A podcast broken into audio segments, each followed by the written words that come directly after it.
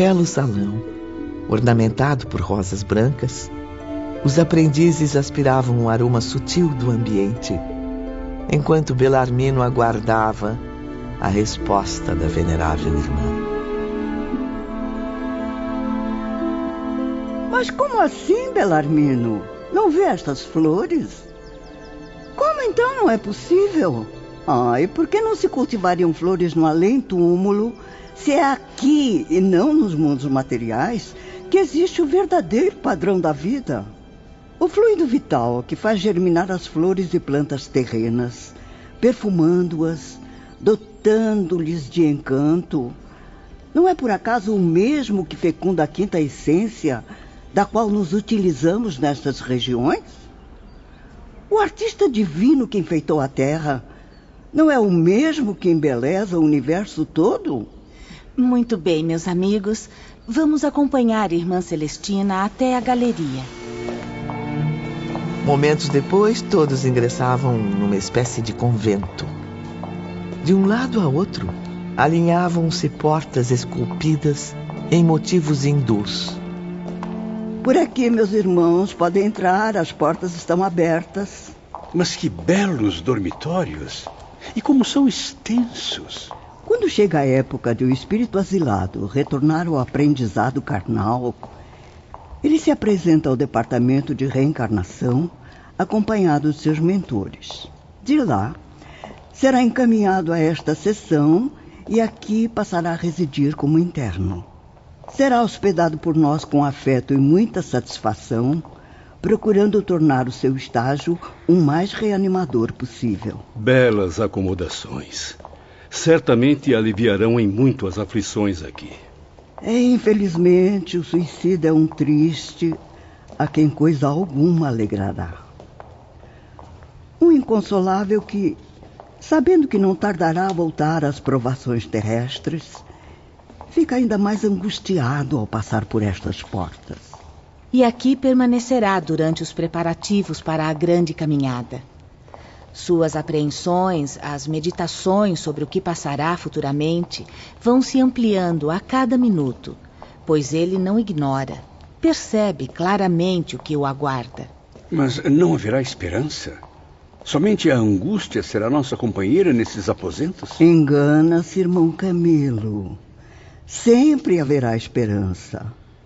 Mas devem saber que a ansiedade se agravará cada vez mais, provocando lágrimas frequentes lágrimas de arrependimento, de temor e de saudades. E a palavra dos amigos e dos mestres não será uma forma de confortar nossos espíritos? A partir do momento em que o pretendente à reencarnação, meu caro Mário Sobral, transpõe as portas do recolhimento, despede-se da colônia espiritual, dos orientadores que o instruíram, dos companheiros e amigos que ali conheceu. Meu Deus, quanta amargura! Isso significa que jamais reencontraremos os amigos? Claro que os verá novamente, meu irmão. Porém, só mais tarde, ao término do exílio. Na verdade, ao reencarnar, também não estará separado deles. Continuará recebendo as atenções dos que zelaram por seu espírito durante a internação no Instituto Maria de Nazaré. E mais, poderá mesmo continuar a ser recebido aqui, aconselhado, instruído, confortado por seus antigos mentores. Mas como isso será possível, irmã Celestina? Meu querido João, já esqueceu que o sono do corpo físico possibilita o transporte aos planos espirituais? Além do mais, o suicida reencarnado não se desligou ainda de nossa tutela. Está da mesma forma internado em nossa colônia. Afinal, a reencarnação a que se submete nada mais é que uma parte do tratamento, um dos nossos recursos para a sua recuperação total. Infelizmente, esses espíritos sabem que ao reencarnarem, já não serão tão lúcidos. Esquecerão o convívio fraterno, as bênçãos daqueles que são seus anjos e mentores. E por isso se angustiam e sofrem. Meus auxiliares e eu velaremos por eles aqui no recolhimento, despertando-lhes o gosto pela existência terrestre. E convém não esquecer que o suicida desencantou-se da permanência na sociedade terrena. Ele a detesta e, por isso, preferiu outra que lhe satisfizesse os desejos. Muitos, apavorados com as perspectivas das reparações, arrependem-se e, acovardados, pedem que se adie um pouco mais a época do renascimento.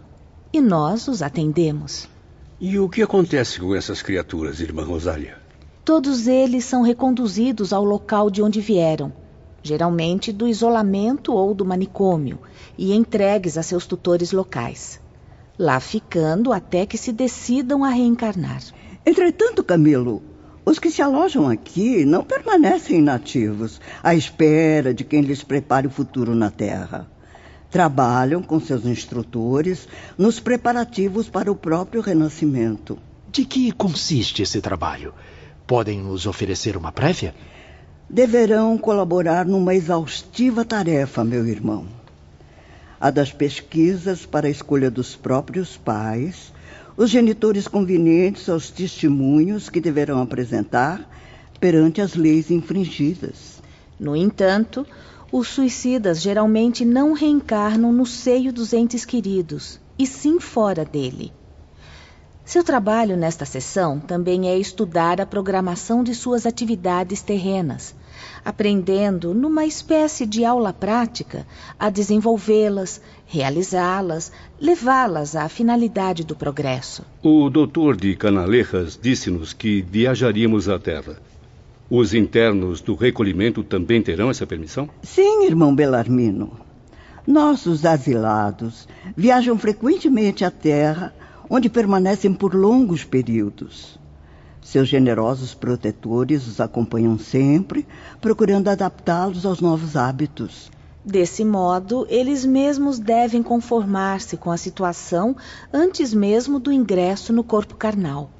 Certamente, depois disso, creio que retorne a este departamento para os últimos preparativos. Ah, não é assim tão simples, meu filho.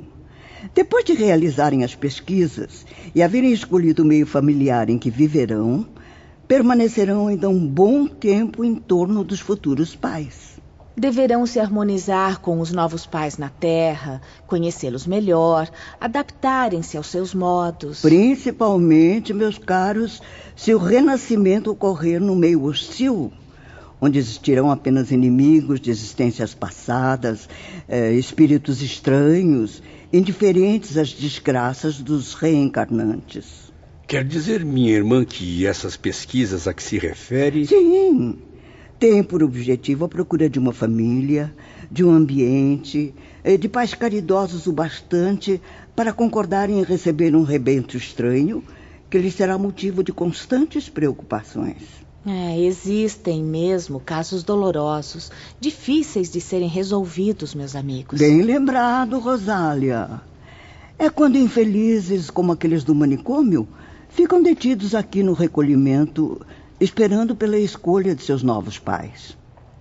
Como sabem, meus irmãos, o estado dessas criaturas é tão precário que, para o renascimento, só lhes será possível um corpo carnal desfalecido por por doenças incuráveis na Terra. Constituindo uma aprovação angustiante para os pais que o receberem. Então, os mentores deles estabelecem aqueles aptos a se tornarem seus genitores. E que possuam débitos graves a solver perante a justiça divina. Tratados comoventes, acordos supremos. Que tipo de acordo, nobre irmã? Que concordem em receber em seu seio aqueles seres infelizes como filhos e os amparem na via crucis da expiação, pois eles necessitam da reencarnação para progredirem. Que pratiquem, pelo amor do Divino Mestre Jesus, tão sagrada caridade, porque a suprema lei do amor ao próximo lhes conferirá o mérito da boa obra, favorecendo-os com oportunidades para a evolução. Que consintam em se tornar temporariamente agentes da Legião de Maria, acolhendo em seu lar os filhos amargurados pelo passado pecaminoso. Pois a caridade cobre uma multidão de pecados, conforme ensinou o apóstolo Pedro. E eles, os pais, que, que também faliram diante da supremacia da lei divina, praticariam o bem servindo aos planos sagrados do Criador. E qual a reação desses casais? Todos aceitam de bom grado essa árdua missão? Nem todos.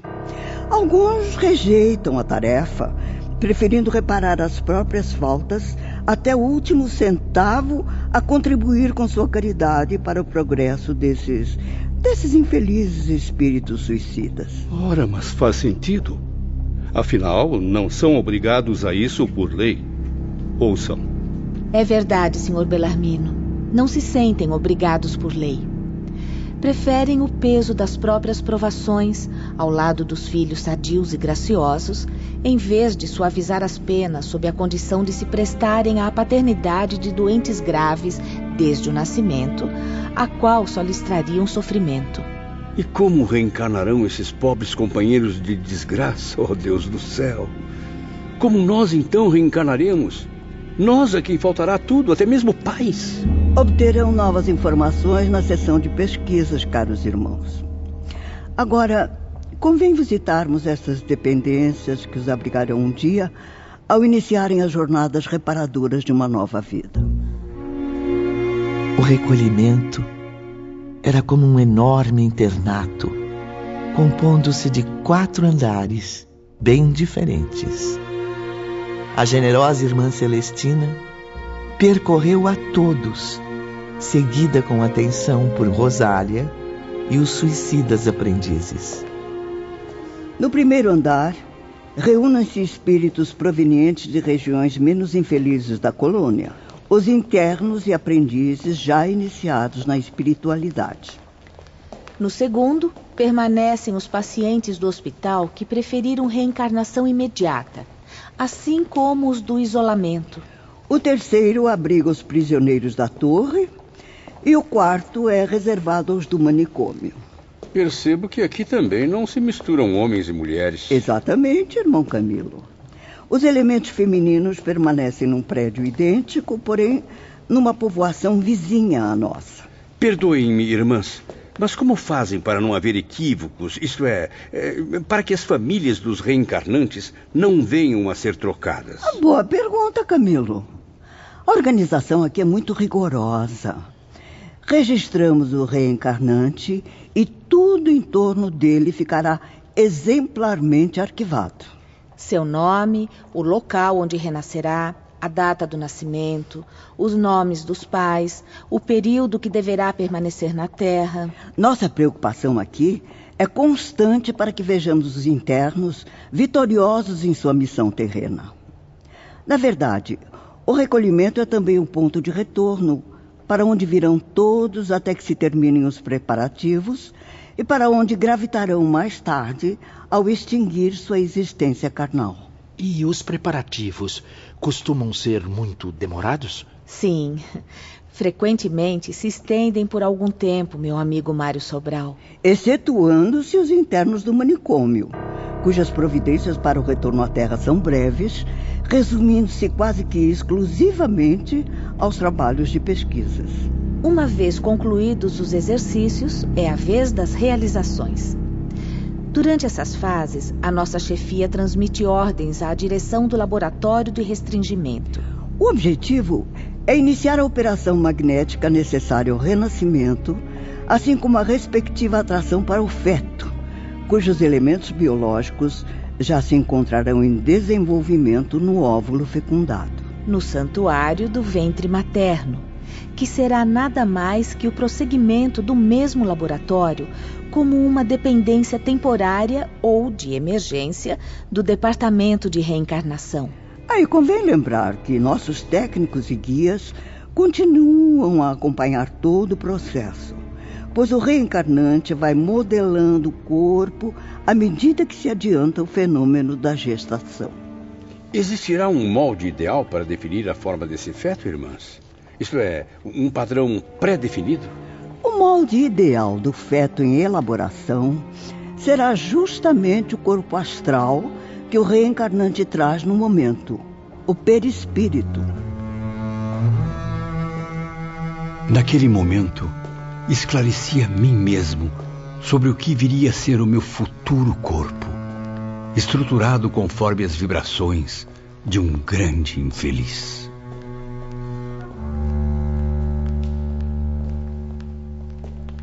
Momentos depois. Laboratório de restringimento. É um dos setores que mais despertam minha curiosidade. Infelizmente, Sr. Belarmino, não é permitida a entrada de aprendizes nesse laboratório. Nem poderemos visitar os gabinetes de análises? Não. Porém, tenho permissão para transmitir aos senhores algumas informações. Não é mesmo, irmã Celestina? Perfeitamente, Rosália. Principalmente informações sobre o que ocorre no laboratório. Ao se internar nesta sessão, o condenado não se prenderá a ela. Ao contrário, meus amigos, correntes magnéticas provindas das forças divinas o induzirão para o corpo que deverá habitar, harmonizando-o com ele. Ao mesmo tempo que seu perispírito se harmonizará ao daquela que consentirá em ser sua mãe. E é durante esta lenta atração, à medida que a gestação progride, que o condenado vai perdendo a capacidade de recordar o próprio passado. Suas vibrações, mais e mais, vão comprimindo as lembranças, as recordações, as impressões vivazes dos dramas dolorosos vividos no passado. Produz-se então no espírito o esquecimento é misericórdia divina interceder mais uma vez em causa desses espíritos condenados. Afinal, imaginem as desgraças resultantes caso os homens pudessem recordar os verdadeiros motivos por que nascem na Terra em condições lastimosas, muitas vezes lutando e chorando do berço ao túmulo. Ao ingressar no laboratório, o reencarnante passa a viver um estado de pré-agonia, pois sua mente e suas vibrações sofrem um profundo constrangimento. E tal estado, meus amigos, penoso para qualquer espírito, torna-se abominável a um suicida. Meu Deus! Quanto mais aprendemos, mais descobrimos que nosso sofrimento será cada vez maior. Mas não devem jamais perder as esperanças. Embora o organismo espiritual de um suicida encontre-se profundamente abalado. E tamanha angústia só será aliviada muitos anos mais tarde. Mas, mas isso é muito vago. Quanto tempo? Quantos anos viveremos sob o domínio de tamanha amargura? O alívio só virá, Mário, quando ocorrer o desenlace natural das forças magnéticas que prendem o espírito ao novo corpo ao qual ele estará ligado desde a intervenção no laboratório aqui no mundo espiritual. Mas durante todo esse tempo, só haverá dificuldades? Nada poderemos fazer para tornar nossa luta menos dolorosa? Sim. A missão da nova existência será facilitada em seu cumprimento, suavizada em suas perspectivas, meu filho. Porém, somente quando o paciente demonstrar arrependimento sincero pelo passado vivido, boa vontade e humildade para reparar os erros e progredir sempre no caminho do bem. Assim, ele se tornará flexível sob a ação protetora dos nossos guias, os quais empregarão todos os esforços para levá-lo à vitória.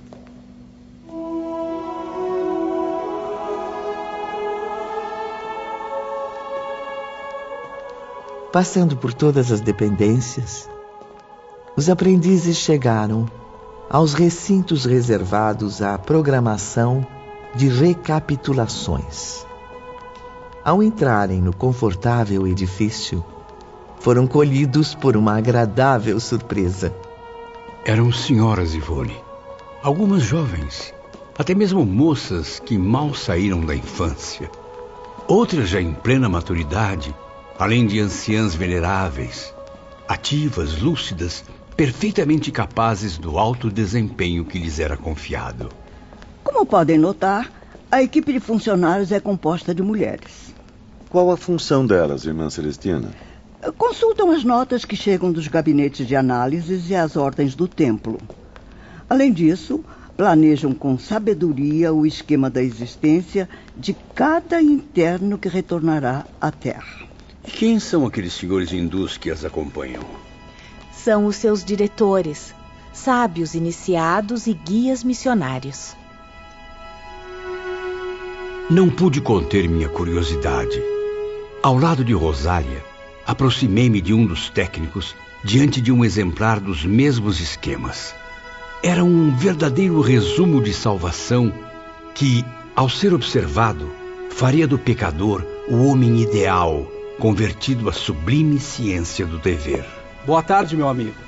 Pelo semblante, traz alguma dúvida em mente. Estou certo? É, tem razão. Algo me intriga. Todos nós suicidas, uma vez reencarnados, seremos capazes de respeitar perfeitamente essa programação? Se tudo quanto aí fica se deriva de uma causa, meu amigo, é evidente que ela deva ser corrigida, para que seus efeitos se harmonizem com a lei da criação. Se existe uma programação a ser respeitada, é porque a Justiça Suprema pôde ditá-la, e por isso será respeitada, apesar de quaisquer conveniências ou sacrifícios. A legislação que fundamenta esta instituição é a mesma que move o universo absoluto. Dessa forma, não será possível ao penitente deixar de cumprir rigorosamente uma programação destas. Afinal, se ela existe, é porque ele próprio a originou.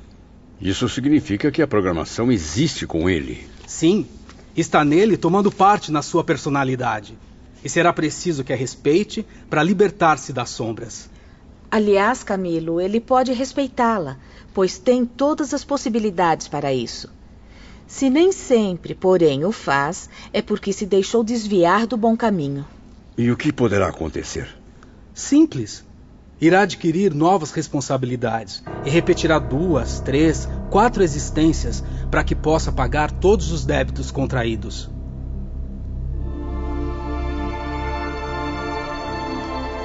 Após despedirem-se da amável irmã Celestina, Camilo e seus companheiros dirigiram-se para a sessão de pesquisas. Grande número de funcionários emprestava ali eficiente colaboração. Foi assim que encontramos, prestando valiosos serviços a mais esse departamento, alguns personagens conhecidos, tais como o próprio Teócrito. Como é bom rever a todos, meus irmãos. Fico muito feliz com sua presença iluminada, irmão Teócrito. A que devemos a honra de tão grata surpresa? Dirijo uma pequena caravana de investigação eh, cujas operações se desenvolverão sobre a Terra. Meus assistentes, Romeu e Alceste, me acompanharão novamente. Conde Ramiro de Guzmán, há quanto tempo? Boa tarde, meus amigos. Venho para chefiar outra comissão, da qual fazem parte os doutores Carlos e Roberto de Canalerras. Olivier de Guzmán, Padre Anselmo, Irmão João. Jamais imaginei contemplar espíritos tão elevados numa mesma ocasião. Que reunião milagrosa! Apreciamos seus elogios, meu caro Mário Sobral. Mas a verdade é que estamos aqui, como fazemos frequentemente, reunidos para mais um difícil trabalho. Os serviços serão elaborados por comissões diferentes, compostas de dois a quatro integrantes e um dirigente. Cada comissão deverá preparar a reencarnação de um determinado grupo de asilados. Há, porém, como sabem, escassez de trabalhadores. Por isso, Mário, é, como vê, não se trata de milagre, mas trabalho. Muito trabalho. Reconhecíamos a benevolência daqueles servos de Jesus e ficávamos admirados com o fato de merecermos da parte deles tantas demonstrações de fraternidade. Como já disse, segundo o que venho observando, os amigos têm aproveitado bastante as instruções recebidas. Estou informado do seu interesse por tudo e isso me causa excelente impressão. Graças a Deus. É muito gratificante ouvir isso do senhor, irmão Teócrito. Acreditem, a dedicação de vocês certamente causará mudanças compensadoras em seus destinos. Mas antes de tudo, porém, eu gostaria de saber o que concluíram até agora. Deduzimos que, se nos fosse possível conhecer essas coisas quando éramos espíritos encarnados, provavelmente teríamos evitado o suicídio. Não concordam comigo, meus caros? Plenamente, professor Belarmino. Quanto a mim, particularmente, entendo que serei forte para as consequências que terei de enfrentar. até cobrir os déficits que desonram minha consciência. Oh, caro irmão Teócrito, mesmo sofrendo muito, sinto-me agora um outro homem, outro espírito. Acenderam-se em mim fachos de esperança infinita, que me fortalecem e reanimam poderosamente, induzindo-me a partir em busca do futuro, seja qual for. Agora, tenho certeza de que sou o que sou, que vivo convencendo-me de que meus afetos mais sagrados, meus ideais, os esforços para enriquecer meu intelecto e minha moral jamais se perderão. Nada será destruído com a morte, julgada por mim no passado o ponto final de tudo que existe. Estou certo de que a eternidade é a minha herança, a qual me garante direitos legítimos. Afinal, sou filho de Deus. Progredirei incessantemente, enriquecendo minhas virtudes com atributos que me levarão a atingir planos magníficos da espiritualidade. Será este propósito que fará escurecer sacrifícios e lágrimas, aliviar cansaços, eliminar todas as consequências do passado. E assim, me ocuparei somente da conquista do futuro. Sim, ainda que tenha de galgar calvários dolorosos, pois jamais, como homem, imaginei tornar-me herói de uma epopeia tão grandiosa. Que assim seja, Belarmino. Que assim seja.